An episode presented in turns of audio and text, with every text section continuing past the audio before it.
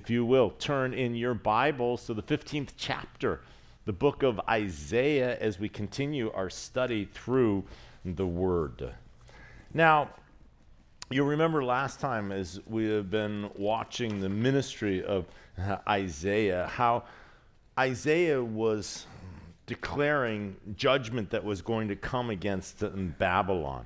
Now, you'll remember that as he's prophesying that Assyria was the world power before Babylon was. And then after Babylon was the Medo Persians. So, as he is prophesying about Babylon, he is prophesying about the judgment that's going to come upon them after they rise to be the world power and then they take Israel captive. Uh, the the southern tribes of Judah and Benjamin. And then you'll remember that at the end of those 70 years that judgment falls upon Babylon. The Medo Persians come in and, and destroy the Babylonians. And, and so here we see that before Babylon was, was anything, here is the prophet Isaiah through the Spirit declaring the things that were going to come. And, and as he talked about Babylon, Babylon has such a history and the mystery religions of Babylon. See in Revelation where uh, it says that she's the mother of all harlotry, of all false religious worship. That there in Babylon there was the confusion of language, there was the establishment of nations that took place uh, out of Babylon. And Babylon has been referred to as the seat of Satan's throne is, is Babylon, representative typologically. And, uh, and so here, as we see that there's going to be judgment on Babylon, we see that it's not just judgment on Babylon in the physical sense, but also it's the judgment on Babylon in the spiritual sense. You'll see that in the book of Revelation, there's the correlation of the two Babylons, that there is the false religious system of Babylon, but there is also the one world government. And we see that Babylon itself, there, the Tower of Babel, was both. They were building the ziggurat, they initiated the false worship there, but it was also one language, one people. It was the one world governance uh, there. And we see that there was the breaking apart uh, of that. And so, here we see that there is going to be this, you know, this proclamation on Babylon. And uh, and we saw how seamlessly the Holy Spirit moved from talking about the physical Babylon and the judgment that was going to come to prophetically also speaking about the judgment on the false religious system and on the one world government that we will see right before the return of Jesus Christ. And and so you have the, the near picture that Isaiah was casting, but he was also casting the future judgment uh, of Babylon. And then, right in the middle of all of this, what does he do? I saw Satan fall like a star out of heaven, like lightning from heaven. Then, then he goes to what is the source behind mm, Babylon?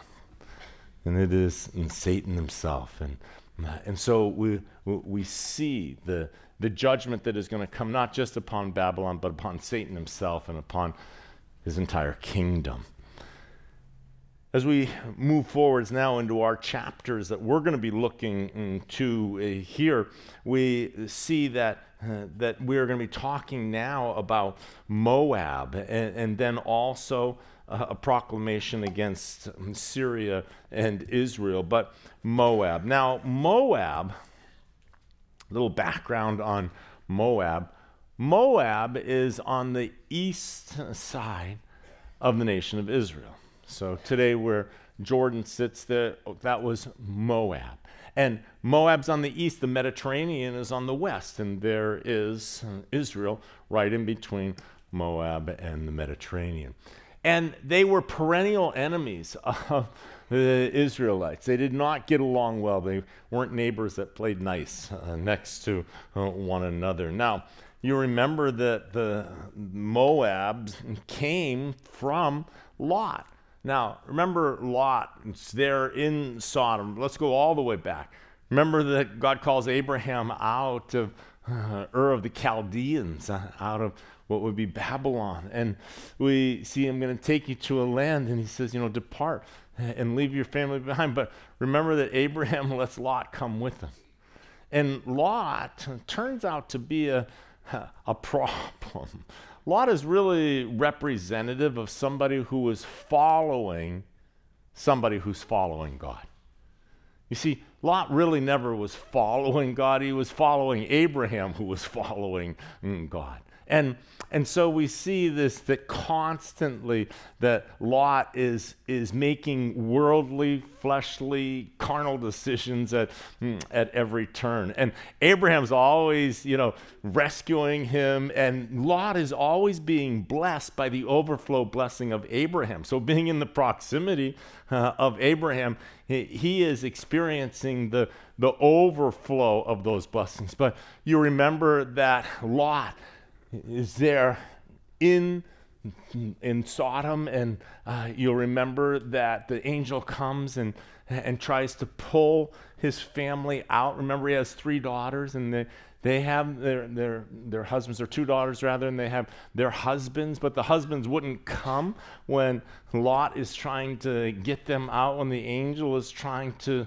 depart with them, you'll remember that Lot's wife gets turned into a pillar of salt, and, uh, and then you remember the destruction. Fire and brimstone rains down on Sodom and Gomorrah, and it's completely destroyed. And, and Lot, with his two daughters, uh, end up now in a cave. And, and to them, they believe that the entire world has suffered judgment, that they may be the last people on the face of the, uh, of the earth, just as Noah's destruction now was universal, what they experienced uh, and all. And so you remember that the daughters, they, they end up uh, getting pregnant, uh, getting Lot drunk, and then uh, getting pregnant from Lot. Well, the son of, of, of that, it was Moab. And so the Moabites uh, are related to the Israelites, but they, where we see that Abraham was a man that walked with God,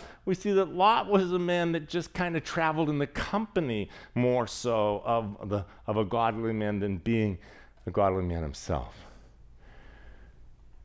I think it's so important in our life that, that we make sure that we ourselves aren't traveling in the company of people that are traveling with God, but that we're actually traveling with God ourselves. I think it's really important with our children, with our youth and, and the young ones, that, that as they're growing up, they're traveling with people that are traveling with God. But eventually they have to choose to follow God themselves. Uh, and, and if not, then, then we see the consequences of that. So here we see that even though they were related to one another when the children of Israel come out of Egypt, the Moabites persecute them as they, uh, as they are trying to make their way around to get to the land that, that God has promised them. They're not there helping them as kinsmen and saying, hey, you know, let's do everything that we can. God's going before you we see that they were constantly uh, against each other and they were a perennial enemy of them.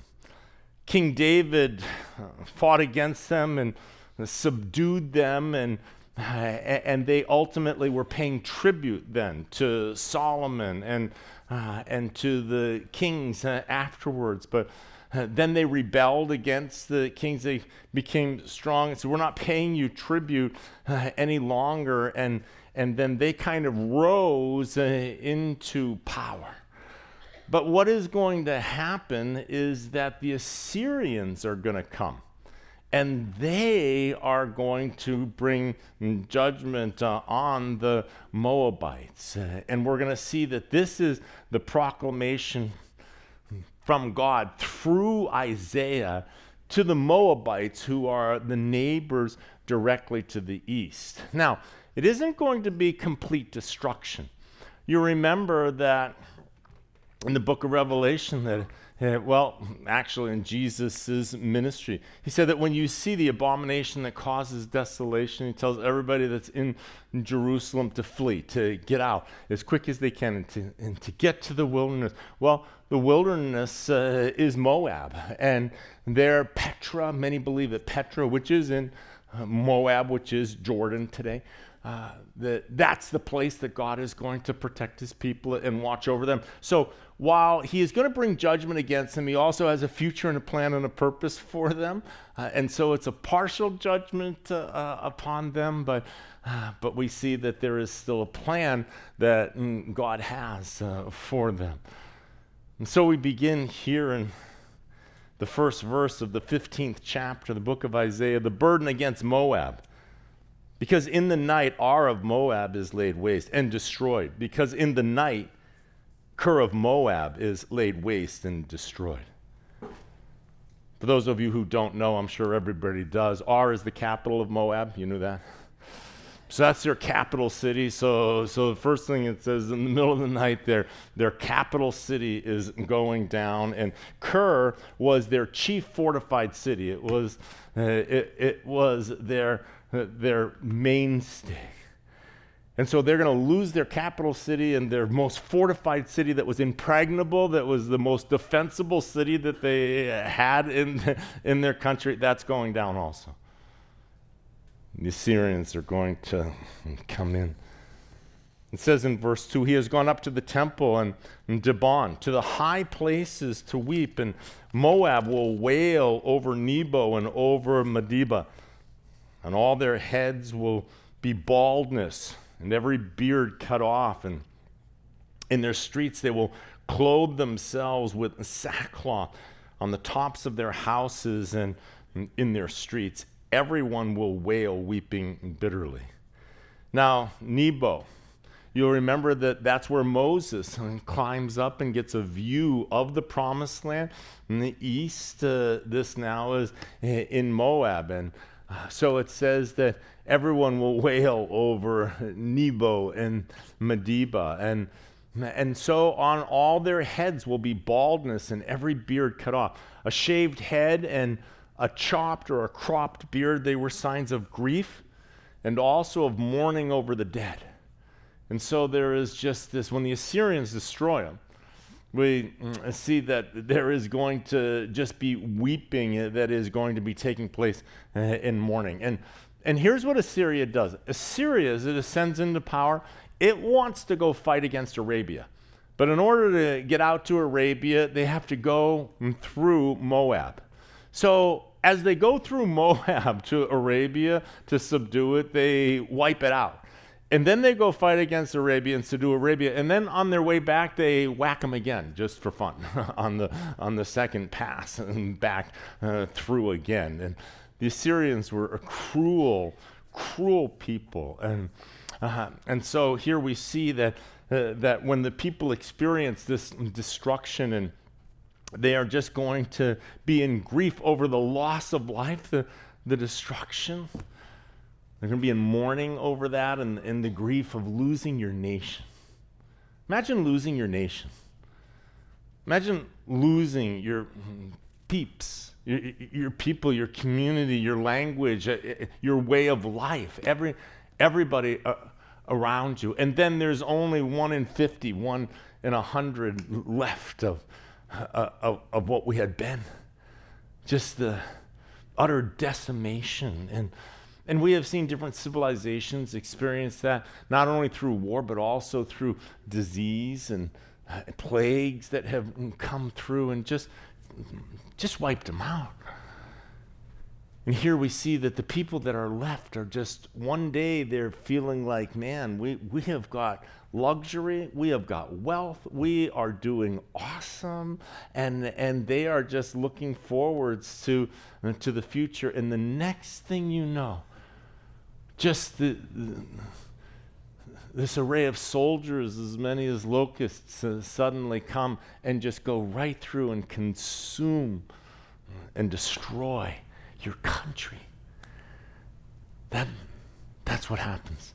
And it says, those that are left behind, the remnant that are left behind, that they are just going to they're just going to just shave their beards and their heads. They're going to be in such grief and mourning. They're going to be clothed with sackcloth.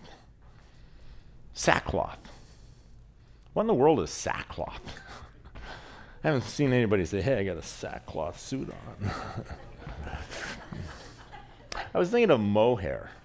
Like what is mohair? You know he's got a mohair suit on uh, uh, but sackcloth uh, is actually, many scholars believe that what sackcloth is, is camel skin turned inside out to where the rough skin of the outside, not the soft, smooth leather on the inside. So it's worn inside out with the scratchy surface uh, of the camel skin, uh, which is touching your, your actual skin itself. And so it was a. Uh, a hallmark of I won't even take comfort by dressing in comfortable clothes.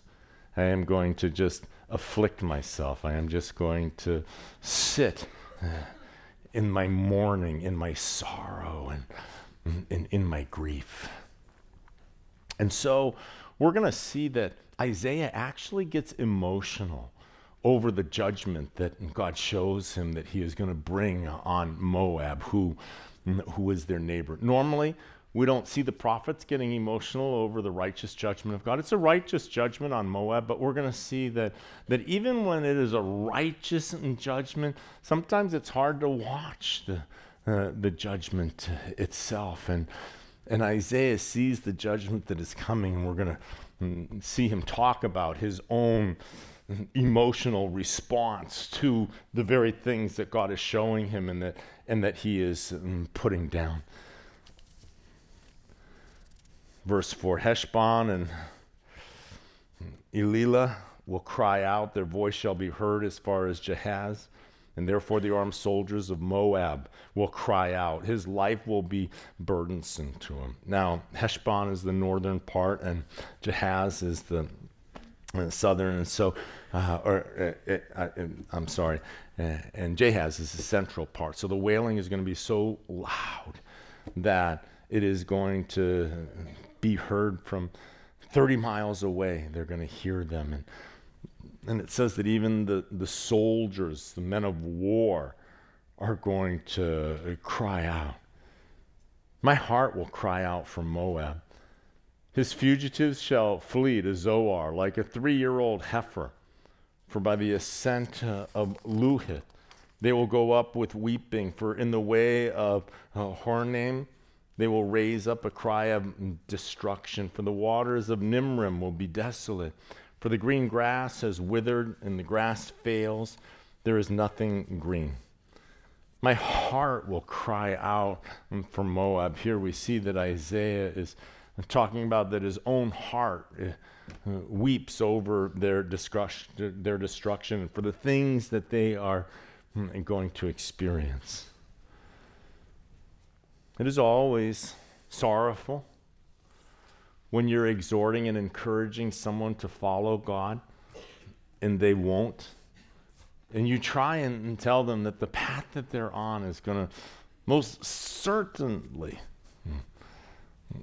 cause them consequences in, in their life. And, and you try and, and have them to go the way that the Lord would, would lead them in. And, but off they go, and, and then you see the consequences unfold in, in their lives. And, and you knew that that was going to happen.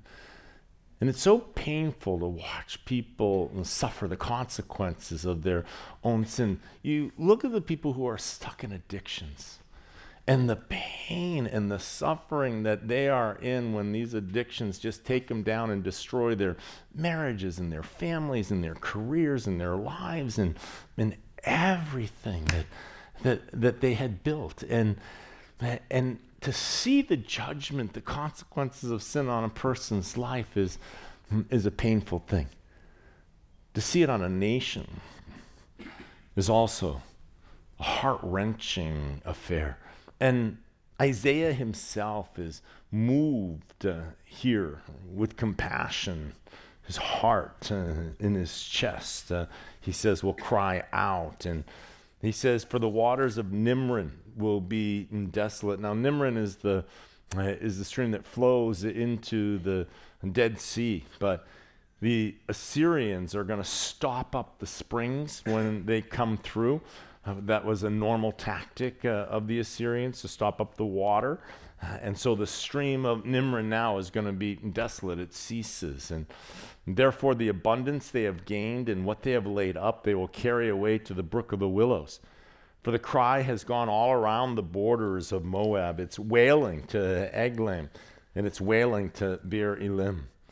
And so the waters that had provided for them, gave them the abundance with their crops and in the past. Now we see to, that the water is dried up. And as the water dried up, so also their prosperity dried up as well. And we see that riches they have the ability to just up and fly away from a person's life and also from a, a nation's life. For the waters of Dimon will be full of blood, because I will bring more upon Dimon, lions upon him who escapes from Moab and on the remnant of the land. So, when it says that mm, Dimon will be full of blood, the waters of Dimon, will be full of blood. It's talking about the, the death that the Assyrians are going to bring and the slaughter of the people and of the soldiers. And so the, there's going to be so much blood in the river that the river itself is going to take on a red uh, hue. And then it says that those that, that escape, it says that uh, lions will be upon those who escape from Moab. We see that the, the flight from the invading armies isn't going to bring them security or safety, but new dangers. You know, it's out of the pot and into the fire. So here we see it's an escape from the Assyrians out into the wilderness, but the wilderness has its own mm, problems. And, and so we see that the security and the safety is not in exiting and trying to escape. In chapter 16, we see that there is going to be the destruction of Moab. Send the lamb to the ruler of the land from Sela to the wilderness to the mount of the daughter of Zion, for it shall be as a wandering bird, bird thrown out of the nest. So shall be the daughters of Moab at the fords of the Arnon. Now, you remember that they used to pay tribute. Moab used to pay tribute to the nation of uh, Israel. And then they rebelled and they stopped paying tribute. Now, the tribute that they were giving in Solomon's day, that tribute is listed, and it says that they were giving to Solomon a hundred thousand sheep. And so a hundred thousand sheep was the tribute from the nation of Moab to Solomon. Then they, and then they stopped. And now we see that judgment is going to come upon them. And the prophet says maybe it would be a good thing to start the tribute back up again. you know, to come and to draw near to the nation of Israel, God's people, and the God of Israel, and let the God of Israel be your protector. That's their only hope that they have. That's our only hope. Amen. Is our God. Our God is a mighty God, and He is awesome to, to save. And there is no help anyplace else. And here we see that, uh, that He now declares that the daughters will, of Moab will be at the fords of the Arnon. So uh, here, it's talking about the fact if, if the waters are full of blood, what help is that going to be to show up at the, uh, at the river? The river isn't going to be able to help you. And, uh, and so the daughters of Moab speak probably of the small villages all throughout the entire land as the army traipses through and then destroys and coming back out again. And in verse 3, take counsel Execute judgment. Make your shadow like the night in the middle of the day. Hide the outcasts and do not betray him who escapes. Let my outcasts dwell among dwell with you, O Moab, and be a shelter to them from the face of the spoiler, for the extortioner is at an end. And devastation ceases, and the oppressors are consumed out of the land. Now, here we see that this is a, a leap forwards uh, to the when first it's talking about the, the stragglers that are coming out of Moab, and it says to uh, to be kind to them. But then look how it shifts in verse 4. Let my outcasts dwell with you, O, Moab. Now, what he's talking about uh, is uh, the abomination that causes desolation when when my stragglers, my remnant is going to be called uh, out of the nation of Israel. And where are they going to go? They're going to go into Moab.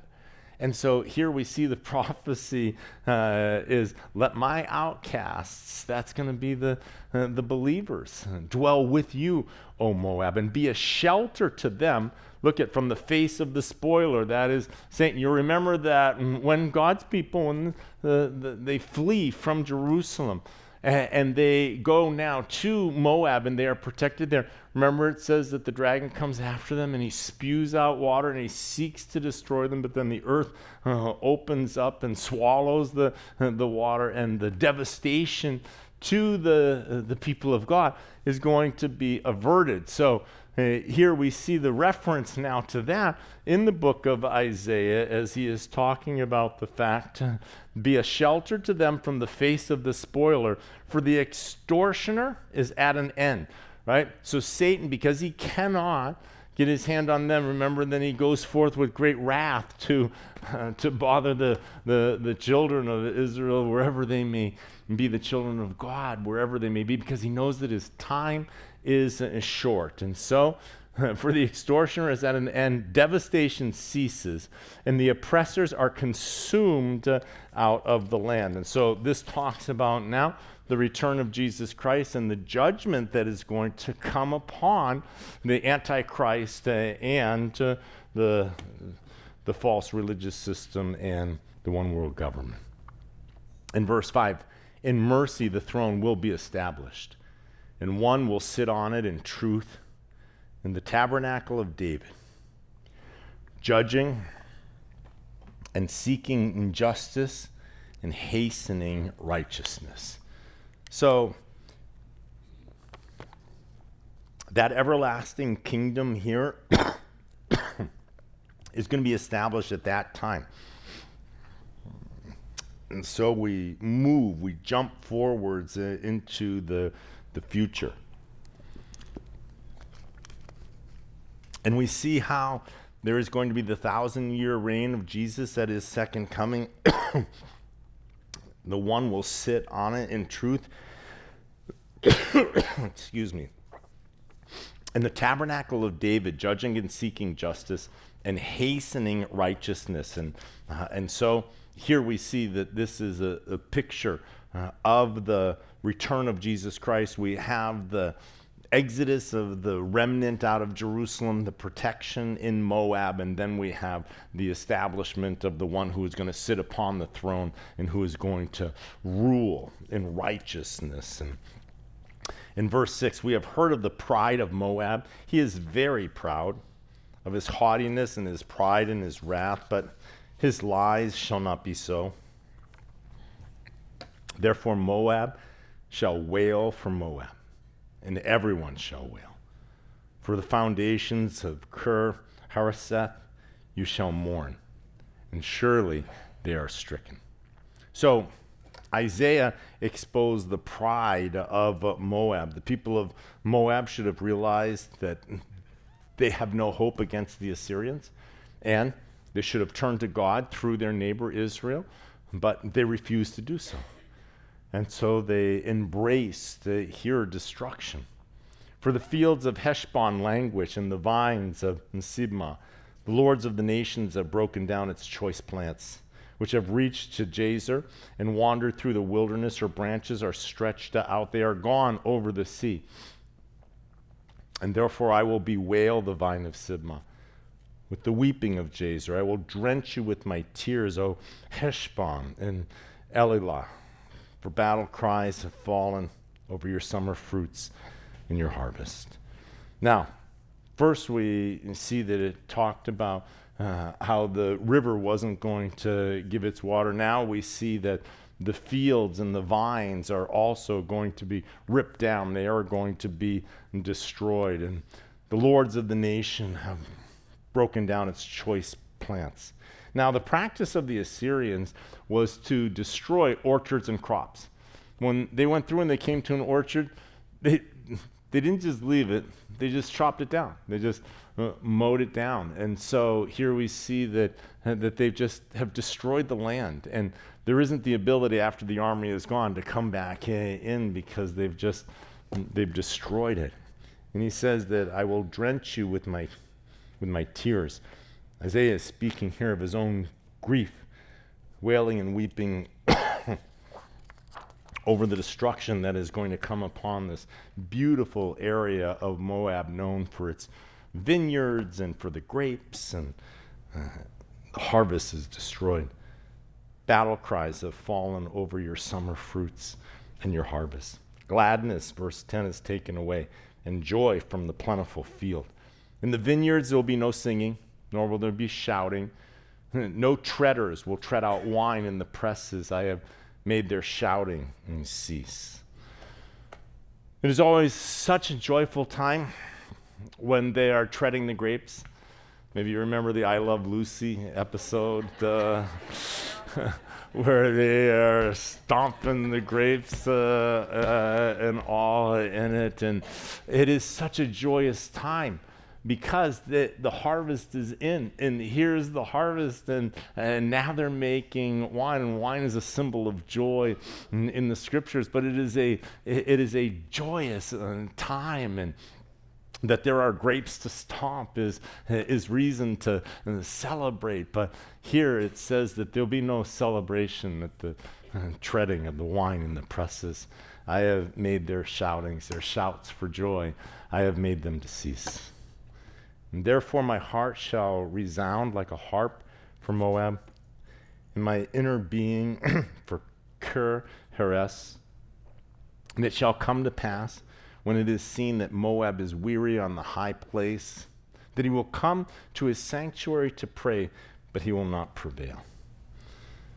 Here we see that there's great lament in Isaiah he says the, the weary people of Moab are going to come and they're going to go to the high places. They're going to go to their God, but there's no help and there's no answers. How tragic it is that people who are praying to idols, praying to gods that they carry around with themselves, that they have to take care of. It's amazing. You, you go overseas and over in Cambodia, and you go through the, the neighborhoods, and everybody has one of these little tiny wooden temples that they have, and then they put food in the temple every single day to offer. They, want, they need to feed God. and they have nothing for themselves, but yet they have this food that's, uh, that's just left uh, out there. No one's allowed to eat it, it's, it's for God. So, you know who eats it? The rats. They come and eat it but but th- here they are trying to take care of god instead of god taking care of them. They carry gods around uh, with them and uh, and they set them up and uh, but there is no help he says they have eyes, but they cannot see. they have hands, but they cannot move. He said, What are you doing? You're praying to gods that you've made out of your own hands. And now you worship them. How tragic it is when you need comfort, when you need help, when you need the power of God in your life, and, and you discover that, that it's false. Religion fails. Religion is God's man, man's attempt to reach up to God. But how tragic it is when you think that there's a safety net underneath you, and, and when you fall, you discover there was no safety net underneath you at all.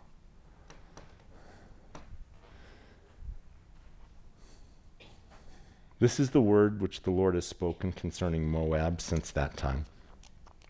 But now the Lord has spoken, saying, Within three years, as the years of a hired man, the glory of Moab will be despised, and with all that great multitude, and the remnant will be very small and feeble. So here we see Isaiah gives the time on this. And, and he says within three years, it happens in, in two years. Two years from the time that, uh, that he writes this is when Assyria comes through and Moab falls. In chapter 17, we see a proclamation against Syria and Israel, the burden against Damascus. Behold, Damascus will cease from being a city, and it will be a, a ruinous uh, heap. We see that Damascus is the capital of Syria, and this oracle now is directed against them.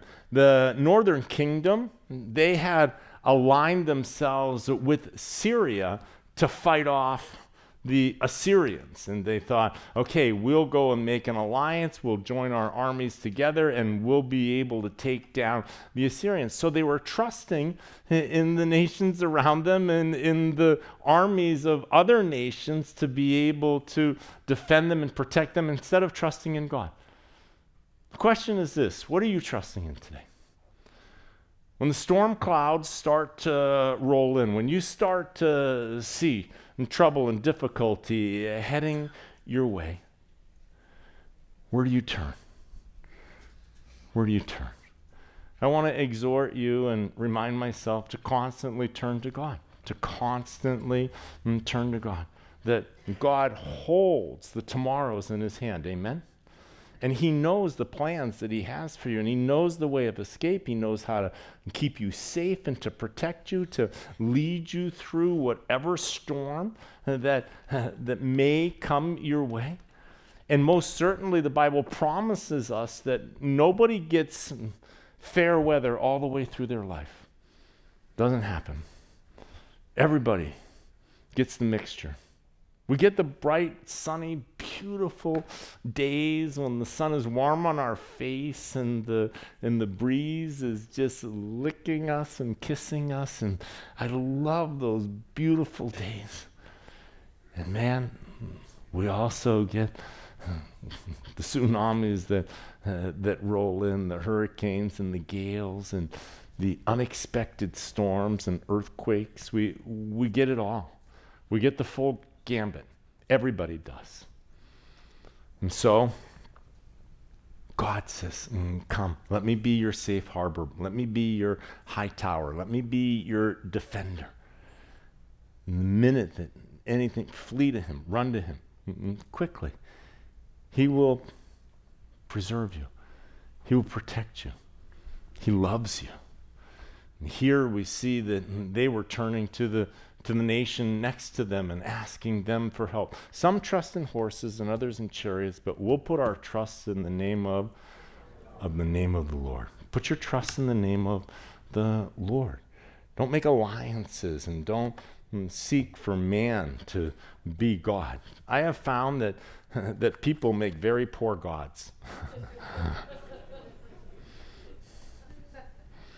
The cities of Aroer are forsaken. They will be for flocks which lie down, and no one will make them afraid.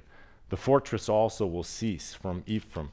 The kingdom from Damascus and the remnant of Syria, they will be as the glory of the children of Israel, says the Lord of hosts. In that day, it will come to pass that the glory of Jacob will wane, and the fatness of his flesh will grow lean it shall be as when the harvester gathers the grain and reaps the heads with his arm. And it shall be as he who gathers heads of grain in the valley of Rephaim. Yet gleaning grapes will be left in it like the shaking of an olive tree. Two or three olives at the top of the uppermost bough, four or five in the most fruitful branches says the Lord God of Israel. Now, this is the first of three sections that start off with in that day. And we see that this is describing it now and repeated throughout the invasion of the Assyrians. And, and it says that the fatness of his flesh grow lean because of that invasion. Then ultimately, we see that uh, that it is going to liken Israel to a field after a harvest or an olive tree after harvesting, where here it is full of olives, and afterwards, oh, you missed four or five olives that, that, that are up there. That's what the land is going to be like. And then that day, a man will look to his Maker, and his eyes will have respect for the Holy One of Israel. He will not look to the altars, the work of his hands. He will not respect what his fingers have made, nor the wooden images, uh, nor the incense altars. And so, when faced with the terror and the distress, warfare, they will realize the inadequacy of their idols. The altars that were set up, the Asherah poles were wooden symbols. Of, Asherah, Canaanite's fertility goddess and the consort of Baal, and in the northern kingdom was widely influenced by Baal worship. But Once the Assyrians come in and attack, Israel is going to realize that only the Lord could deliver them. When judgment comes, they suddenly mm, wake up. And in that day, his strong cities will be as a forsaken bough on an uppermost branch, which they left because of the children of Israel. And there will be desolation because you have forgotten the God of your salvation. It's a tragic thing. They forgot. It's not that they didn't know, they knew and then forgot. And so, how important uh, it is because you have forgotten the God of your salvation and, not, and have not been mindful of the rock of your stronghold. There will be desolation, he says. Why? And then he goes on to tell them why. You've forgotten the God of your salvation. What happens oftentimes is is once life gets comfortable, we can start to rely upon ourselves. And where we were desperately close. Think about the times that you have gone through great difficulty, great trial in your life. Tell me how much time you were in the Word. Tell me how much you were praying. Tell me how much you were gathering other people and having them pray for you as, uh, as well, and, and how near you drew to the Lord. And that, and that is the natural. And, and then God lets the, the circumstances pass and, and He delivers you. And then He says to us, right, stay right close to me like this. And we go, thanks, God.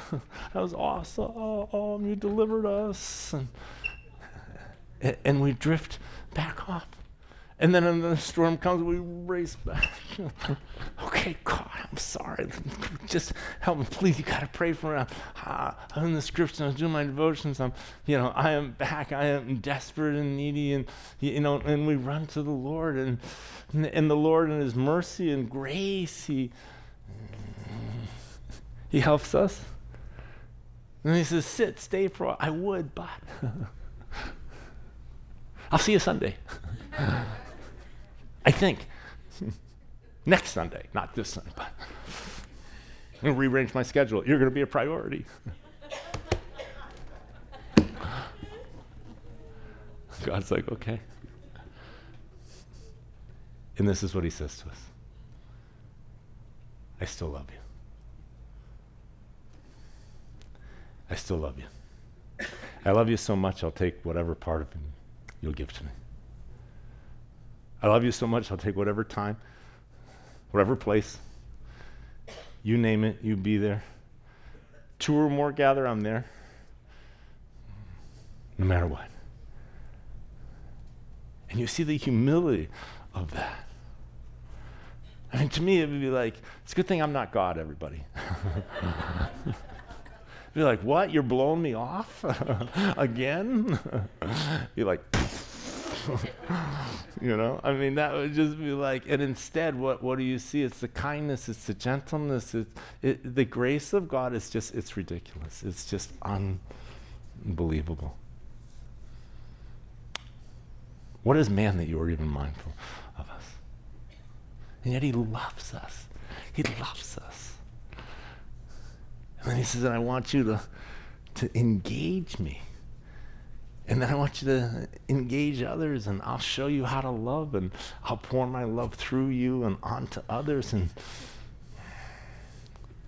and your life won't be a hurting mess. You'll be strong, you'll be blessed. The joy of the Lord will be your strength in going forwards. And I'll establish your footsteps. And your life will have a foundation and it won't crumble. It won't be like a house that's built on the sand that, oh, it's looking good, and then the tide goes out and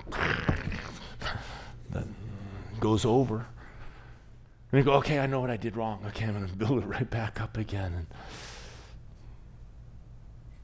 the storm comes in and goes down again. We see so many people in our culture today struggling through divorce, building a house on, on sand. And then the storms come and the house goes down, and, and they go, I'm, I, it's the wrong person. Let's, and let's rebuild again. And, and then the storms come and it goes down again and, and again. And the problem isn't the other person. The problem is the relationship with God. Because until you let God fill you, you're going to try and have that other person be your God. And they're going to disappoint and they're they're going to let you down and they're going to fail. And, if your happiness is contingent upon a person instead of God, think about how up and down people are and how steady God is. And so, the reliance not upon wealth, that can come and go, not upon mm, people, they're fickle. Our own hearts are fickle, but upon God. Build your relationship with God. Allow God to fill you, touch you, heal you, protect you, carry you, strengthen you, sustain you, uphold you, lead you. To green pastures and still waters. He's good at that. He knows where they are. He knows how to quiet your soul. He knows how to bless you. He knows how to make your cup what? Runneth over. And surely goodness and mercy will follow me what? All the days, All the days of my life. And I will dwell in the house of the Lord forever. What an offer. What, an invitation to continue to just nudge forwards to, to the Lord. The Lord is doing everything He can to, to, to draw you. And we're like skittish, and he's, he's trying to draw us to us. And then every time we come near, it's awesome. And then what is it about our heart that the minute that things get good, we run away? We get consumed with our with our fun and with ourselves and, and with everything and and pretty soon God's on the shelf not the priority. We haven't turned against him. He just loses first place in our life. I'm the Lord your God. You shall know other gods before me. Don't let success or fun or pleasure or adrenaline or passion or hobbies or relationships or, or anything move into first place in your life to where God gets pushed into second place. So, in verse 9, in that day, strong cities will be as a forsaken bough, hmm, and an uppermost branch which they left because of the children of Israel. And there will be desolation because you have forgotten the God of your salvation and have not been mindful of the rock of your stronghold. And therefore, you will plant pleasant plants and set out foreign seedlings. And in that day I will make your plant to grow, and in the morning you will make your seed to flourish. But the harvest will be a heap of ruins in the day of grief and desperate sorrow. So all the efforts in your life are, are going to look like they're, that they're leading to, to the culmination, and then it's all going to fall apart. Woe to the multitude of many people who make a noise like the roar of the seas, and to the rushing of nations that make a rushing like the rushing of mighty waters. The nations will rush like the rushing of many waters, but God will rebuke them, and they will flee far away and be chased like the chaff of the mountains before the wind, like a rolling thing before the whirlwind, a tumbleweed before a whirlwind. And then behold, at eventide, trouble. And before the morning, he is no more. And this is the portion of those who plunder us, and the lot of those who rob us. We see that mm-hmm. Assyria is going to bring trouble in the evening, but ultimately, here we see that Assyria is going to be and judge themselves. But woe to those who plunder us. And the Assyrian soldiers are going to plunder many of the small towns and um, through mm, mm, in Judah, uh, through the southern kingdom. 185,000 soldiers are going to be encamped around Jerusalem, and God's going to send a single angel in one night, and one angel is going to wipe out 185,000 soldiers. Their army becomes so weakened by that devastating judgment of God upon their army that that it begins the topple and the rise of the of the Babylonians to overthrow the Assyrians when when they lost their army trying to come up against Jerusalem trying to lay their hand on God's holy city. And God promises that if you'll bless Jerusalem I'll bless you. And if you come against Jerusalem I will um, come against you I'm so thankful that our nation stands with Israel and Jerusalem. Thank you, Lord, for blessing uh, us uh, because uh, we stand for Israel. Let's pray. Father, we love you. We thank you. We ask that you would just continue to do a, a work in our hearts and in our lives. We ask that you would help us to be faithful, Lord. Would you help us to be faithful when you bless us? Would you help us to not just run to you, that closeness, that intimacy, that dependence uh, upon you that we experience in times of trouble and need? May that become our norm. And Lord, may you draw us even closer from that new norm. May we be men and women like David who chase after your heart, God. And may we pursue you all the days of our lives. May there be nothing else in our life that even captures our attention and competes with you.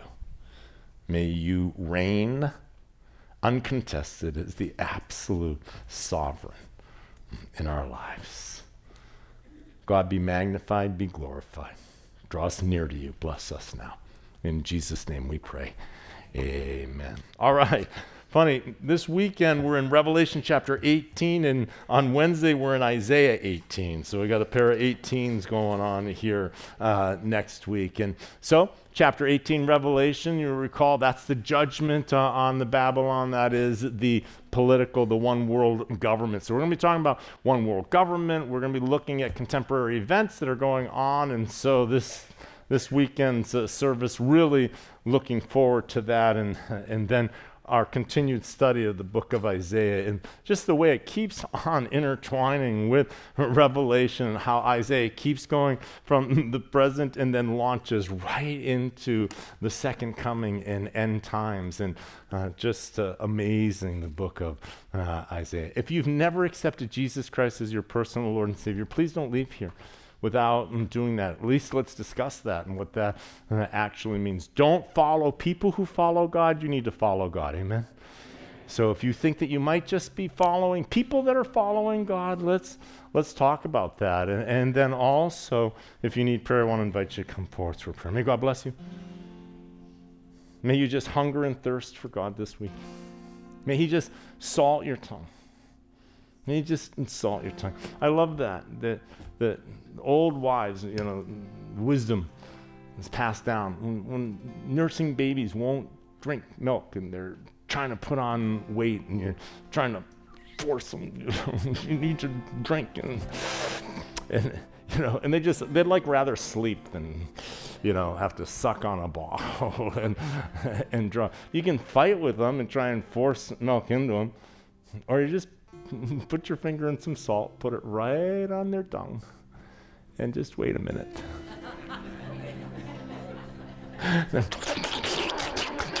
you know, and, you, you know, and it's like, it's like, God, would you salt our tongues? that we just thirst, we just, we just thirst for you. And it's just what we what we desire. Not I've made a New Year's resolution to read the Bible this week. I'm a little tired today. It's a lot different than you know, in that, in that great desire, you know. So, so may we just thirst uh, uh, for Him, and and may we just experience the fullness uh, uh of Him uh, in our lives. The Lord bless you and keep you. The Lord make His face shine upon you and be gracious to you, and the Lord lift up His countenance upon you and give you peace. Let's stand and close.